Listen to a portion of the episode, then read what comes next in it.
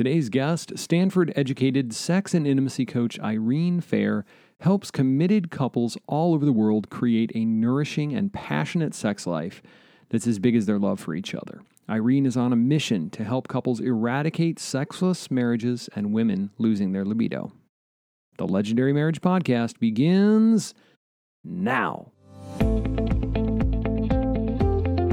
If you're feeling more like roommates than soulmates, it's time for the Legendary Marriage Podcast. Every couple wants to have a great marriage, but the trials and challenges of life pull us in different directions. So, we talk with amazing couples who share their stories and incredible experts who share their wisdom about building a life together. And at the end of every show, we give you a conversation starter so you and your spouse can build more intimacy and connection in your marriage by having conversations that matter.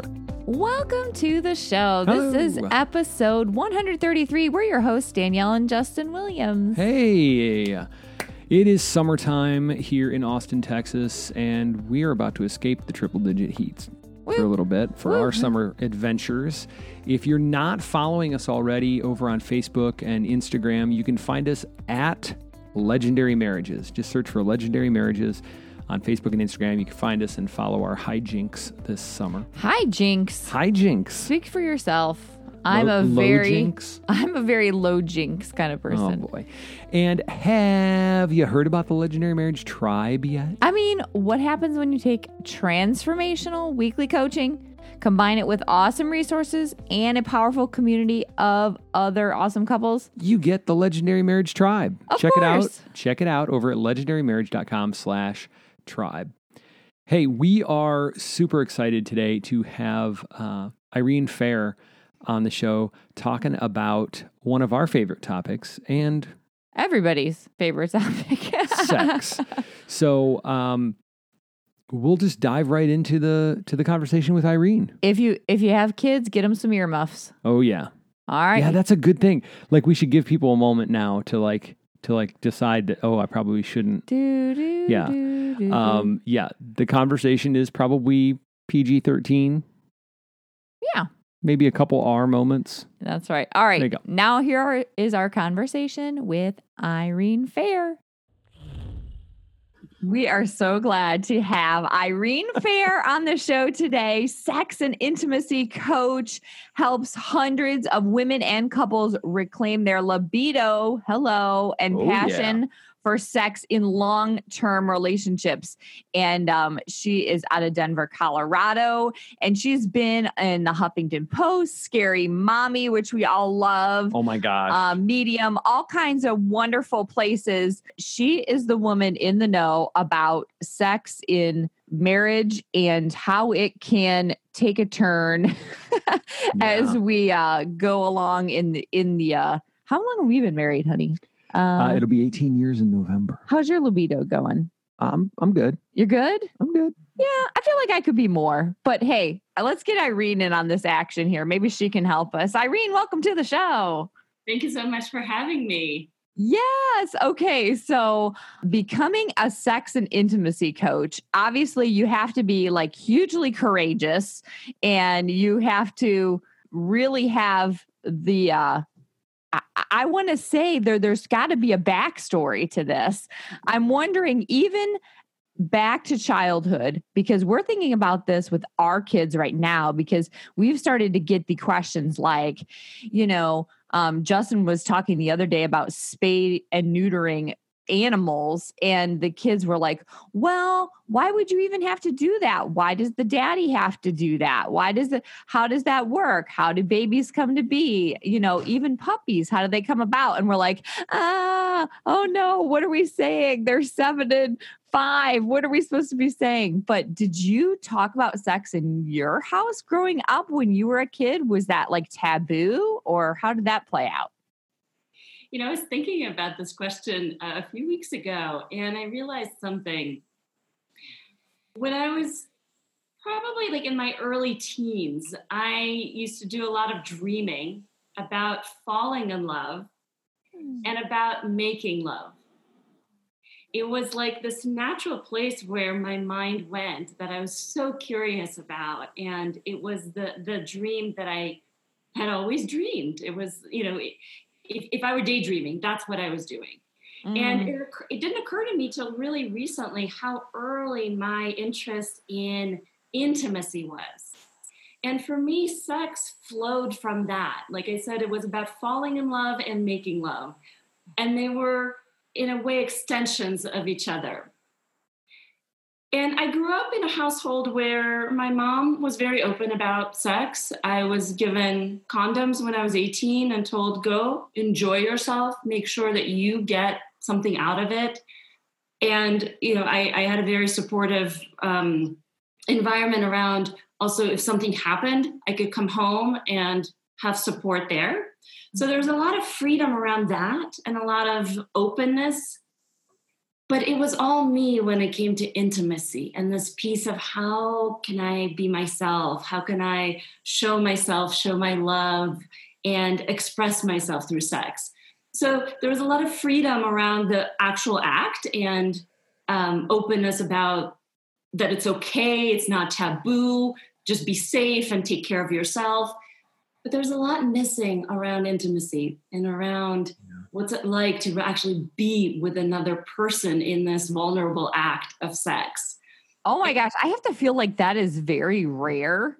I mean i just I, i'm thinking of some of the obviously we're in friendships with other parents that have you know kids that are middle school high school and yeah. even little kids.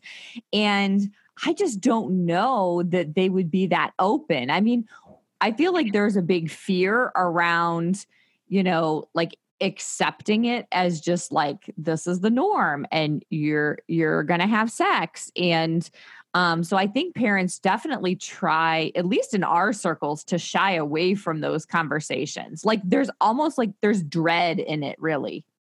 yeah. Yeah. And, and I certainly see that with pretty much most of my clients as well. And that absence of conversations creates dread in us as well it's like I'm I'm having all these feelings. My body's changing, right?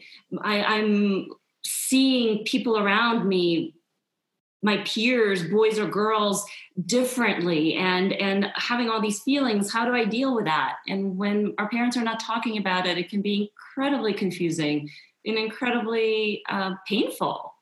Because of course, as children, the first place we go to is there's something wrong with me. See, everyone else is fine. There's something wrong with me. Yeah. And also, like, I think there's a, a weirdness in it too. Like, if I start talking about sex with my kids, like, they're going to put two and two together about how they got here. Mm-hmm. and like just thinking about your parents in that way is just like a whole nother level of i think we're programmed to have a, that be a whole nother level of weird i know but like or un, awkward I, or uncomfortable yeah Irene, like, Who cares? Do, ever, do what do you just picturing like your parents like having conversations, having sex? I mean, it's just like, oh, I don't even want to go there. I don't even want to think about it. I you don't want to think about your parents having no, sex. Stop! No, I don't. I, I, certainly knew my parents were having sex, and uh, and that too was also confusing because I knew that they were doing it, because Sunday mornings the door would be closed and they would get up late later. And they never talked about it. And they also never showed real affection or sexual attraction or intimacy with them with each other. So it was this disconnect, this seeing what's going on. And children see so much more than we give credit to them. They see things and they know exactly what's going on then the missing the, the fact that the conversation about it is missing creates this kind of dissonance. Can i trust the reality that i am seeing happening while my parents are either silent about it or are in denial? No no we don't do that. We do not do that. Right? So that creates a lot of confusion for children yeah. Yeah, it is very confusing. I just want to say one thing. I was listening to a podcast the other day and they were referring back to like in the 1800s when families lived in like basically a one or two room home, but yet they had like nine kids. And so it's like, you were you may have been in the same room with your parents Mm-hmm. like having sex you may have like obviously i feel like it was just more That might be too far. I, That well, might be a little too but comfortable. I'm just saying, like, it might have just been a functional part of life. The kids were like, oh, yeah, whatever. Like, you know, they're making babies in there. No big deal. And now it's like this thing where it used to just be, you know, part of life, you know? Yeah. Right? Th- there was more ease around it, but there was also, I think, m-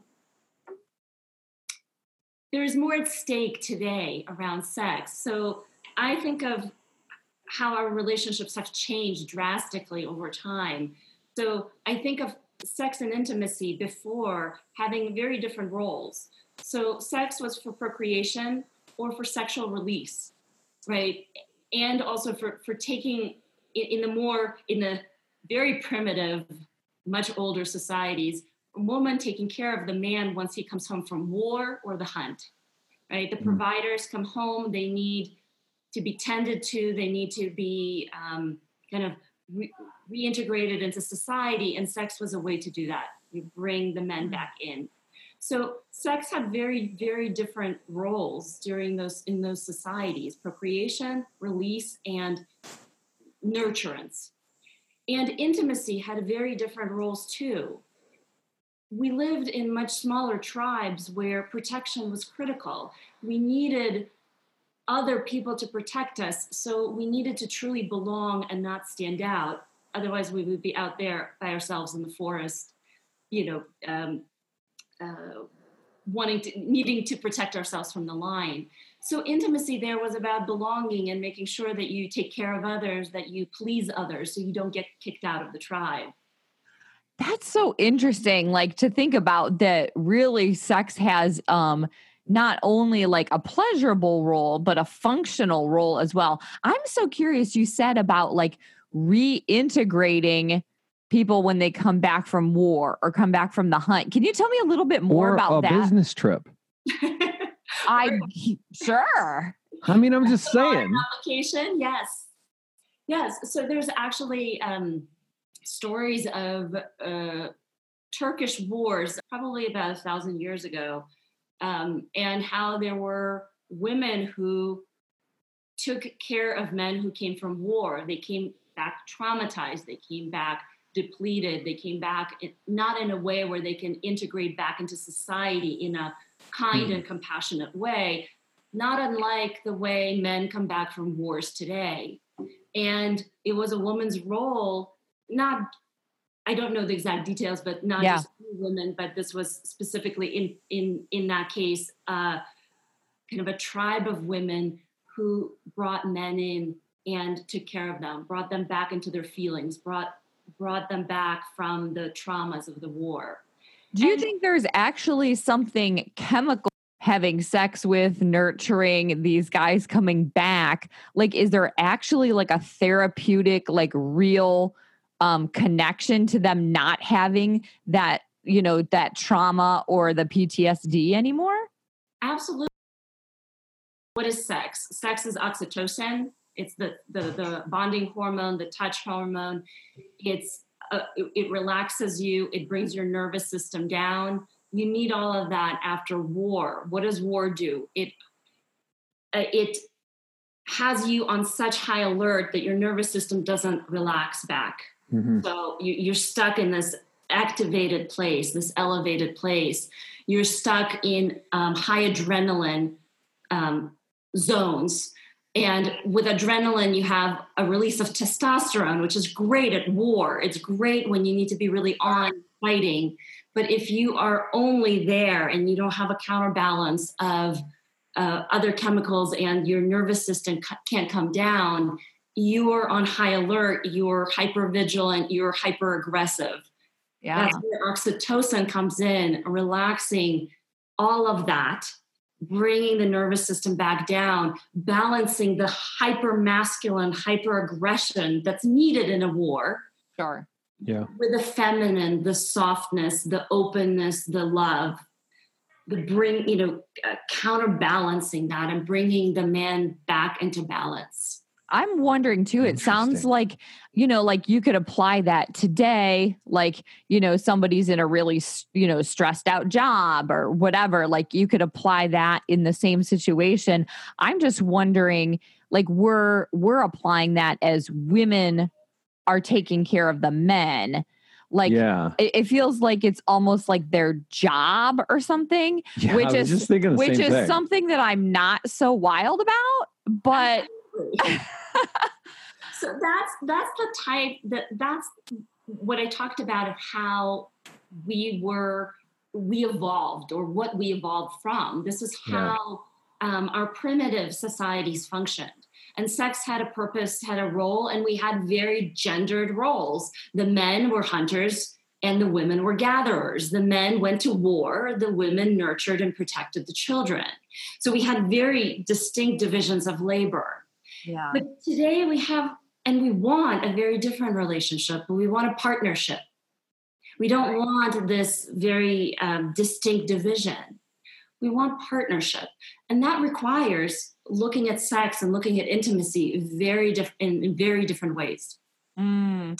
Yeah, because I'm Yeah. just thinking like, so let's say there's a situation where, you know, maybe the man does have like a high stress um job that they go to every day and maybe the woman does does stay home with a child that's stressful too so i'm wondering like if how does that play out if the man is serving the woman and the woman is serving the man And, and that's what this other type of relationship is about.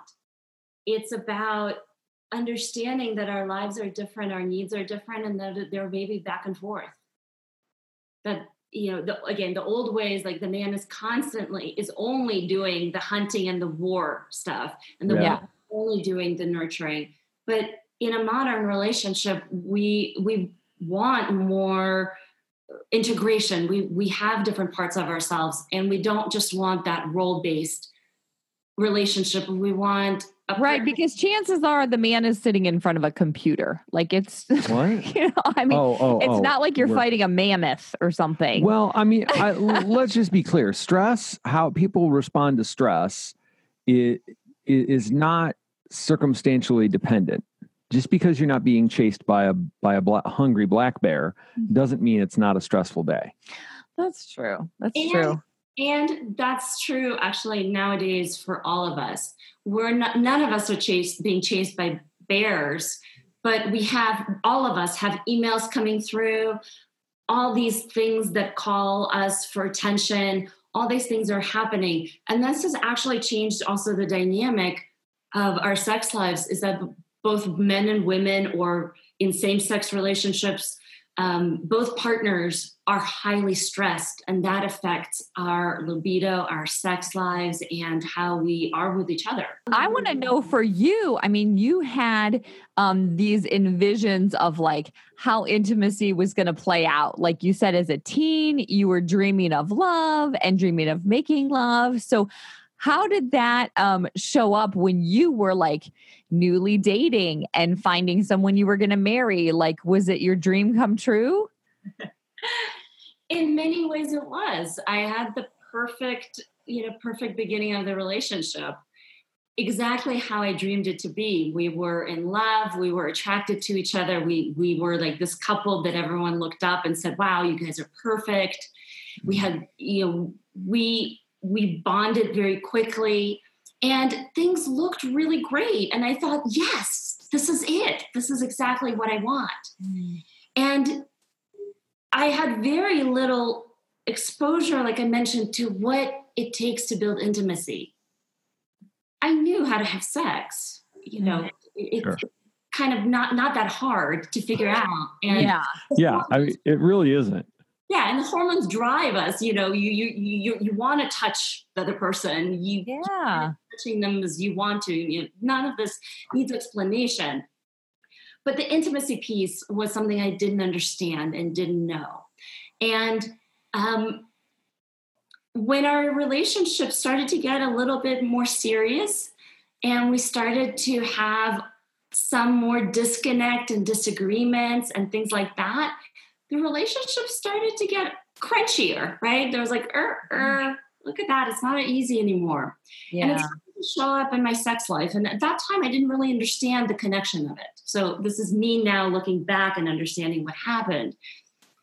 But um, we couldn't really talk about sex. We couldn't talk about what we wanted. Neither of us had grown up with that at all, which is what intimacy is. Telling my partner, wow, I really love when you do that, and I want a little bit more of that.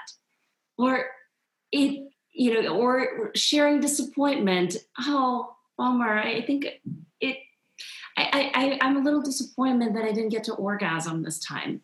I didn't know how to do that. I never seen anyone role model being yeah. this real and expressing that.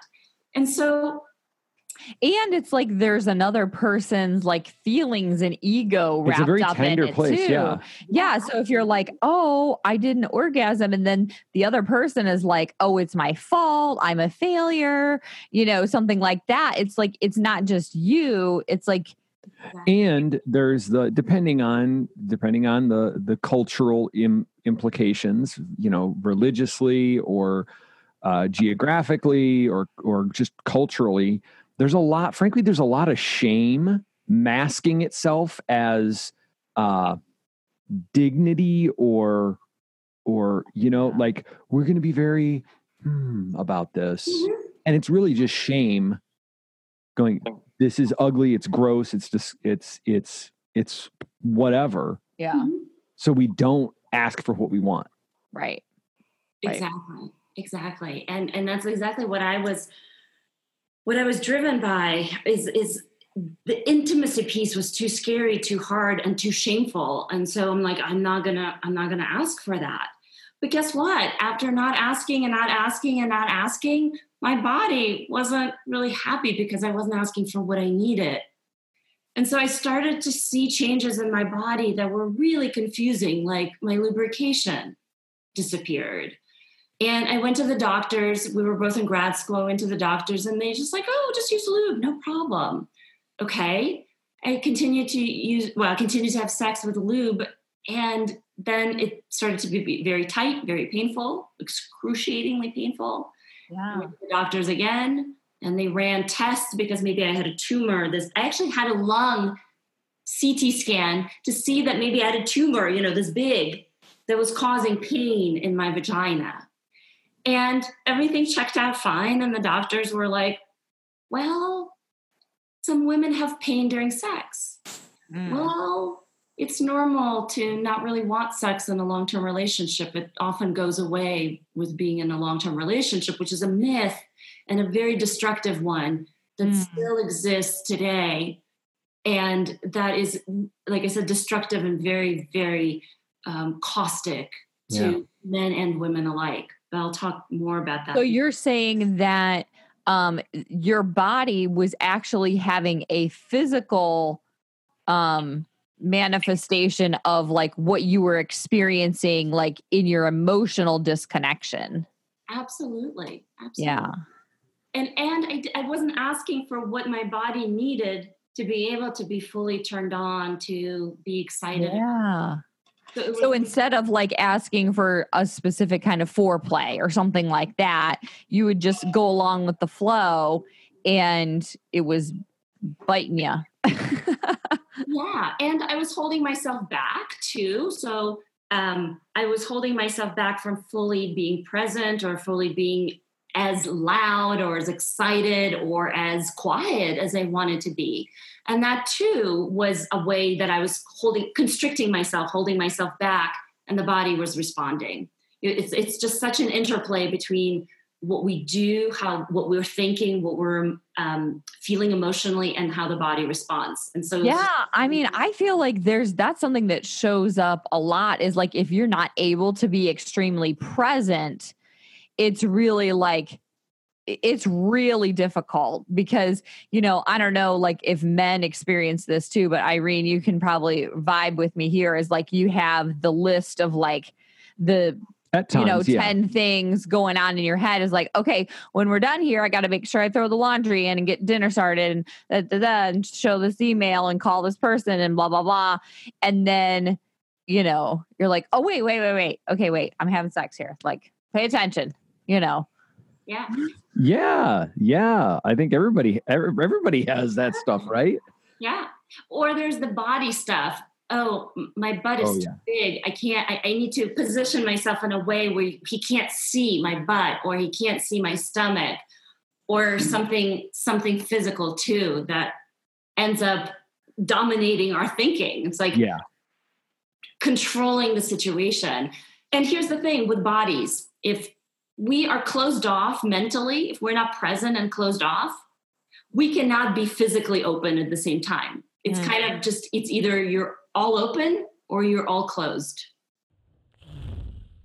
Hey there, it's Danielle and Justin. We'll get back to this week's show in just a moment, but we are super excited to share a brand new opportunity for you to invest in your marriage. I mean, you've got a good life, great kids, a nice job, a nice house, but you find yourself stuck in the roommate zone. Dun dun dun. You know the roommate zone, right? Oh, yeah. It's that place where you're wrapped up in the business of life and the busyness and missing real intimacy and connection. It's a lousy place to be. And eventually it leads to a crisis. And the truth is, isolation, that's the enemy.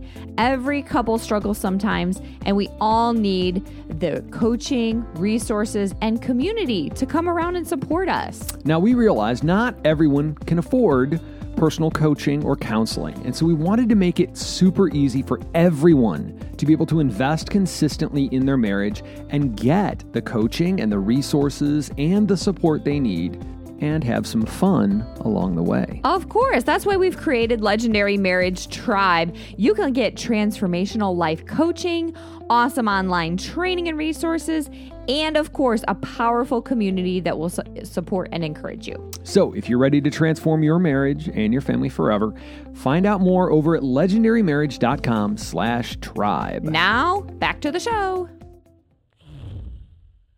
we think of sex as a physical thing and it's it's so much more than that.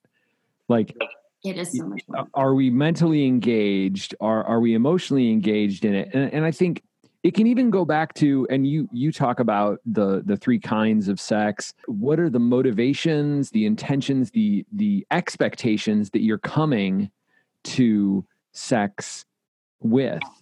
And like checking checking that like what am i what am i in it for today yeah, because you're like, oh yeah, we're gonna bang out a quickie, but the other person is thinking like, oh, I'm we're gonna do all this and that, and I'm gonna tie you up and blah blah blah. Like, and Why you're like, you wait always talking about tying me up. Ooh. So, I mean, it's I mean, fine. But... You could have a two different sets of expectations coming in a lot of the times, and then you're both disappointed. Yeah. You know. And there's also there's different meanings for sex. So there, there's sex for release, obviously sex for procreation, sex for validation. I need to have sex to feel my own sexual prowess or my attractability.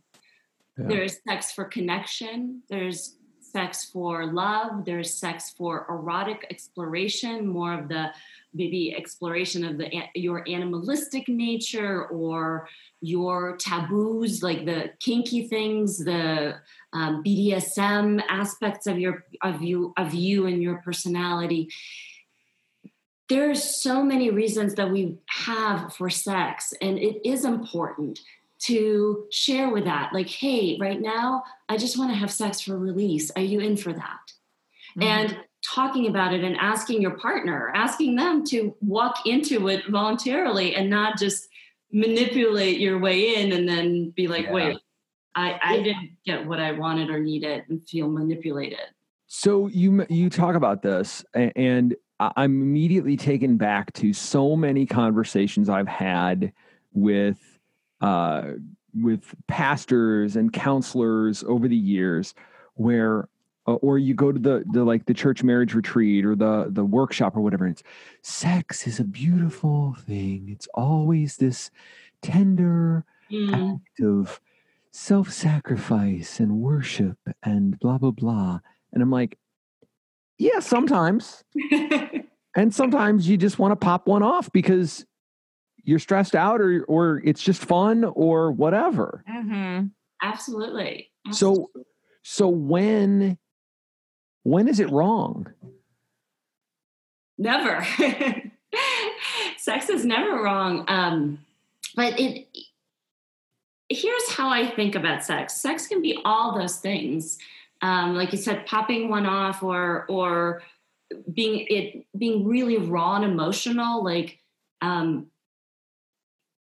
processing grief through sex. Mm, yeah. That's not a very pretty kind of sex. That's a lot of crying, raging, um, feeling the depth of grief while your partner is there with you. Mm. It, it, it, could be very tender, but it's not like a pretty, you know, romantic, oh, this is fun. Yeah. And you can have that and you can have all sorts of sex. And the key to that is connection, is being truly so vulnerable and open with your partner about what you need and where you are and what you want so that you, you create attunement, so that you're on the same page. And so that your partner can meet you and you meet your partner where they are. And that attunement, uh, what's required for that attunement is vulnerability and openness. And so you can have this whole range as long as you're attuned to each other, as long as you're talking, sharing, and being open. And then I, I just hear you saying too, it's like it's almost like it's adding a depth to whatever you're yeah. going through. So like you you brought up the example of grieving. So like if you're grieving a loss, this can almost just engaging in sex can also help you move through it and process it. Absolutely. Cuz sex is a way to move energy. It's it's an activity, right? It's a it's something that we're doing physically, but there's also an emotional expression, so there's movement. Yeah. And one of the, I think sex to process grief is one of the most beautiful experiences I know I have experienced in my life, where you're so raw, so open, and you're met with a partner, ideally with a partner who can meet you, who can really be there with you, and to process that in union is one of the most spiritual things I've ever experienced. Mm. I think too, you can, when you bring that to it, you're like, okay, if you're both on the same page of like, this is what we're doing here. Yeah. Um, cause I could think of an experience, I'm sure, where the one person is really in that place where they're like, yeah, I'm processing grief. Maybe they can't put words to it, but they're like, this is what I'm doing and then the mm-hmm. other person is just there because like you said it's a sunday morning or whatever. Mm-hmm. And it's like i don't think that would build the same mm-hmm. connection as if you were both knowing what you were there for you know? Yeah. Yeah so so i want to say a little bit more about this word attunement and what i mean because i know that's not usually a word that most people use but it's this place where both of you can feel what's going on for each other and there's there may or may not be a verbalization but you get a sense of where your partner is. And you get a sense of how to be with that. So you're in sync in some way. There's a resonance there that's happening and whether it's on both grief of course can be on both sides or on one side but each partner feels free to be both themselves and they know how to be with other partner. It's this beautiful total synchronicity that we see very often in the animal world um, when a flock of birds are flying together. They're synchronized without words. They're attuned to each other at a much mm. deeper level than just verbal. Obviously, they're not talking to each other. Um, so, the same thing with a partnership. And that's something that takes an immense amount of practice of talking a lot about what it is that's happening for you, learning about each other, and then knowing how to how to sync up. So there are so many couples who are who are, would say, "Yeah, we want to have better sex." Absolutely. How do we talk about that? Like, how, what would you say to the to the the man or the woman or the couple who says, "I just I don't know how to I don't know I don't know what to say here." Yeah, and it feels it can feel hopeless too, like you're stuck in like this place of you said that your marriage was kind of like you were having less and less sex, it was more painful and you know, it was just it was like this whole thing. It's like how do you try to like jump start it back? Uh, is it possible? Absolutely. It's very possible. And it actually starts with everything that you just said. Um, it's going to your partner and saying, hey, I find sex kind of confusing and I find that I I I think I want more, but I don't know how to tell you that. And I get a little scared maybe asking for what I want. And I I want us to have some conversations about this. It takes naming what's going yeah. on first and foremost. Because I, I know that from my own marriage, I was terrified of saying I'm confused about sex. So I would mm-hmm. hint or like, hey, let's get a book about sex. But that's masking a whole level of experience and, and vulnerability and intimacy, intimacy by not saying, hey, I really want us to talk more about it. I think I want, I need more or I want more. So it starts with naming that that that experience that you're having and, and starting the conversation from there. With your husband, were you ever like thought thinking like, well, maybe this is just all on me and he's totally fine with what's going on. And, you know, maybe this is just something I need to deal with with my gynecologist or something. Like, I don't know. Hmm. I, that's 100% of what I thought in the marriage. And for the following four years after the divorce, I continued to think that. I continued to think that I was broken, that that's what ha- that the sex that we were having was how you have sex. The relationship that we had was how we have a relationship. And I failed miserably at both. And I went to that place of, yeah, there's something wrong with me. There's something wrong with my sexuality, my femininity. And I initially, when I sought help, which was four years after my divorce, I went into it from a place I need to fix myself so I can go back and have the sex that I was having. The truth now that I can see is that the sex that we were having wasn't working for me it wasn't working because we couldn't talk about the things that were mattered to me. We weren't connected. We um, were not really um, interested in, we couldn't be curious about each other. And the kind of sex that I love, that I'm passionate about, is curious and, and open and very intimate. And you're talking about things and you're fine tuning and, and tuning into each other all of that. So all of that was missing. And but I thought if I fix myself, I can continue doing that. And that was faulty thinking that I see in so many couples when they come in for wanting to do sex coaching, they want to fix whatever broke so that it can go back to having the kind of sex that they were having. And I have to do a lot of reteaching to see to say that sex wasn't working or that sex broke because it's not meant to work long term. And it's the, the, I talk specifically of the two kinds of sex that have an end life in a long term relationship. First one being friction sex, mm. Where it's really it's it's just about the passion, the physicality, the orgasm. It can be incredibly fun and exciting. And there's no room in friction sex for sharing of emotions because they they ruin the mood I, don't, I don't want to hear how you're impacted by this. I just want to have fun. I want to kind of like check out, close my eyes, and go into into my pleasure. Okay. It's interesting. That's kind. That's the that's the Hollywood kind of yes. Like the the romanticized version of like the couple they've been flirting and like that point in the rom com movie where all of a sudden they're like slamming each other up against walls sure. and like knocking over vases and things. Well, and it's interesting that you which said, just seems painful and expensive to me, like to replace the broken the broken vase.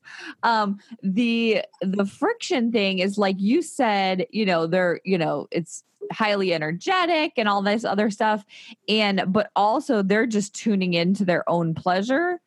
And so, does that mean they're not necessarily tuned into the other person? They're more more focused on themselves to an extent, yes. It's not that they're not there with each other. It's more of just they're there for the fun and they're there for themselves and mm-hmm. anything that disrupts that usually people are like i don't want i don't want to see it i don't want to think about it and this is a, a typical scenario is something happens to disrupt the fun so a woman can't orgasm quickly, or a man loses his erection, and then that kills the sex. They roll over, get up, and walk away. right? Yeah, they're disappointed and yeah. Exactly. They're disappointed and, and they cannot they cannot and really they don't want to face that. That's just that like kills the mood. Yeah. And this kind of sex is something we usually have in the beginning of a relationship when we're just meeting someone. It's a typical kind of one night stand, just there for fun. And it's something that can only be maintained in a long term relationship really under the influence of drugs and alcohol. It's the drugs and alcohol that keep the fun going mm. and are that that, they, they remove the need to pay attention to your partner because the drugs and alcohol just they lubricate the process pun intended. Yeah. Huh. Okay so that is not good for the long run but you know like you said you may have like some crazy you know vacation date night or you know something like that where it shows up yeah. um but it's not consistent. It's not consistent and it's just not sustainable. There's just yeah. the, the depth is not there. So this is the kind of sex also that um, requires more toys, more positions. If you're just focusing on the physical, there's only so many things you can do with each other. So many holes so many positions so many pretzels that you can twist yourself into. Sure. Only so well, many holes. Yep. well i think this is helpful too because i think sometimes you build up in your mind like yeah. you think back to like oh the beginning when it was like this the friction sex and you're like now it's not there anymore so we must not have the connection that we used to exactly. That's where couples will default. There's something wrong with with our connection. There's something wrong with our attraction mm-hmm. our compatibility or our, ourselves. Yeah. And um, they'll search for more of the external stuff. Oh, well, well maybe let's open our relationship or let's get more toys or let's go to like this crazy kinky workshop. But all of that is looking for external external things because mm-hmm. there's nothing actually internally that's driving them anymore. Um, and that's also because friction sex is really driven by sexual sexual attraction and newness. It's the hormonal cocktail that gets us all excited for all of this. So it's all, all external to us. Everything is is outside of us. And that's just not sustainable. This yeah because doing the inside work is way harder than so, going to a workshop. Yeah so what what i think you're saying what i hear you saying is like that stuff's fine but it's not the key it's it's not the only thing you can do. But there's one more. You said there's another one that's also not sustainable. Exactly. what is that one? So um, the second one is what I call validation sex. And this is sex that starts to happen when you start to fall in love and develop feelings for your partner. This is so the name validation comes from our need and desire for validation from our partners when we start loving them and they love us. It's those feelings of, wow, you desire me and I'm important to you. Wow, you find me attractive and you want me. And that feels incredible. And validation sex can be incredibly beautiful and passionate and deep. It can have depth, absolutely. It, it's not like uh, friction sex where it's just the physical. Here, you're, you're sharing love and tenderness and care Mm. And there's a pitfall and also an end life to validation sex. What happens when we start caring and loving for one another is that there start to be stakes attached to that love. I love you, you care for me, you see me, you validate me. I don't want to lose you. Mm. Yeah. I don't want to upset you. I don't want to hurt you because ultimately I might lose you and what we all do in that place which is driven again if you think back of what i said like the tribal intimacy it's this is driven by belonging. I now belong to you to us. I don't want to lose that. And so what do we do when we want to belong and not lose someone is we stop taking risks. Right. we specifically stop being vulnerable with our partners about what's truly going on for us and what we want and what it often looks like in a heterosexual relationship is that women stop asking for what they really want physically, which is usually variety and specific attunement to, mm-hmm. to their bodies, wherever their bodies are, here, yeah. here, whatever, right, the, where it's going. So they don't want to be high maintenance and they stop asking for what they want, which means that the men can't really please them and they start start disappointing the women. And then the men don't like disappointing women and they stop taking risks, really initiating, which women really need to feel desired.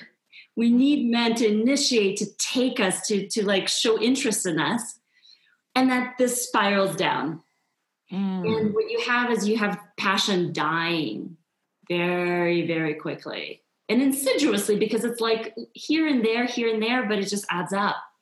And the passion dies, and then they become roommates or become roommates and start to cuddle. So this yeah. is a typical scenario is just they cuddle, but they don't they they are so scared to go into sex because that's the risky territory and they don't want to take risks. Oh. Or they resort to friction sex. Well, I don't want to hurt my partner's feelings, so I'm just going to lay there so he finishes so he at least feels, you know, good about himself and I'm just going to do it for him. Well, might get an orgasm in it too. Not a bad idea. But that creates a place where they're not really connected.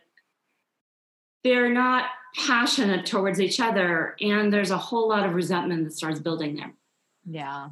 And that starts to kill the, the cuddling, at least, um, kind of still keeps them at friends. This piece is going to kill the friendship too, because there's a lot of resentment. Yeah. yeah. What is the, you said there's a third type where you can actually, it is sustainable for the long run. This sounds like the ideal type scenario. So, what's the key to this last one? So, the first key is to realize that you have probably gone through this path that I just know, just described, and to remove the shame from what happened and to realize, wow, we got caught in like what I think of of the first type two types of sex are things that we naturally fall into. We fall into these types of sex. They're driven by hormones and society and, and our wiring. Yeah. And the first piece is to recognize, oh, we fell into that and we want something different. And we fell into that, and that's okay. It's not a bad thing. And mm. The third type of sex takes a realization that we can create a different kind of sex. That it's up to our our we, we have the capacity and we have the will to create it to build something that works for us not fall into it but build. And the third type of sex i call connection sex because it's truly rooted in connection. It's about learning about each other. It's about curiosity. It's about attunement to each other and learning about what is what's here what's in the space between us what's wanting to arise. Hmm. what's wanting to arise in me so it's connection to myself as well. And what's wanting to arise in my partner what's going on for them? And balancing all of this. So this isn't for you know this isn't easy. This isn't you know uh, sex 101 this is a higher level higher order kind of um, objective here where we it's really about learning and curiosity and being truly vulnerable with yourself and with your partner. And i think of it as a combination of needing to remain yourself needing to remain your individual self which is what for me means being responsible and connected to your own desire to your own truth to what you want and being able to stand on your own two feet. So having self respect, right? Mm. And being able to take care of the other person, attune to them, be compassionate towards them, being able to listen without judging them, and truly creating safety for them to be free themselves. So, so it's remaining, it's standing in your own freedom and remaining an individual, and then creating a safety for your partner to be free yeah. and remain an individual and to act out of choice. We end up falling into also with other types of sex, especially validation sex, is we start to demand it because validation is addictive. So we're like, yeah. I need your validation. And that is antithetical to erotic sex and erotic connection. You have to give your partner choice to. Mm to show up. You want to invite them and give them choice, not corner them and put them in a spot of, if you love me, you have to do this. So that's the piece of like standing on your own two feet.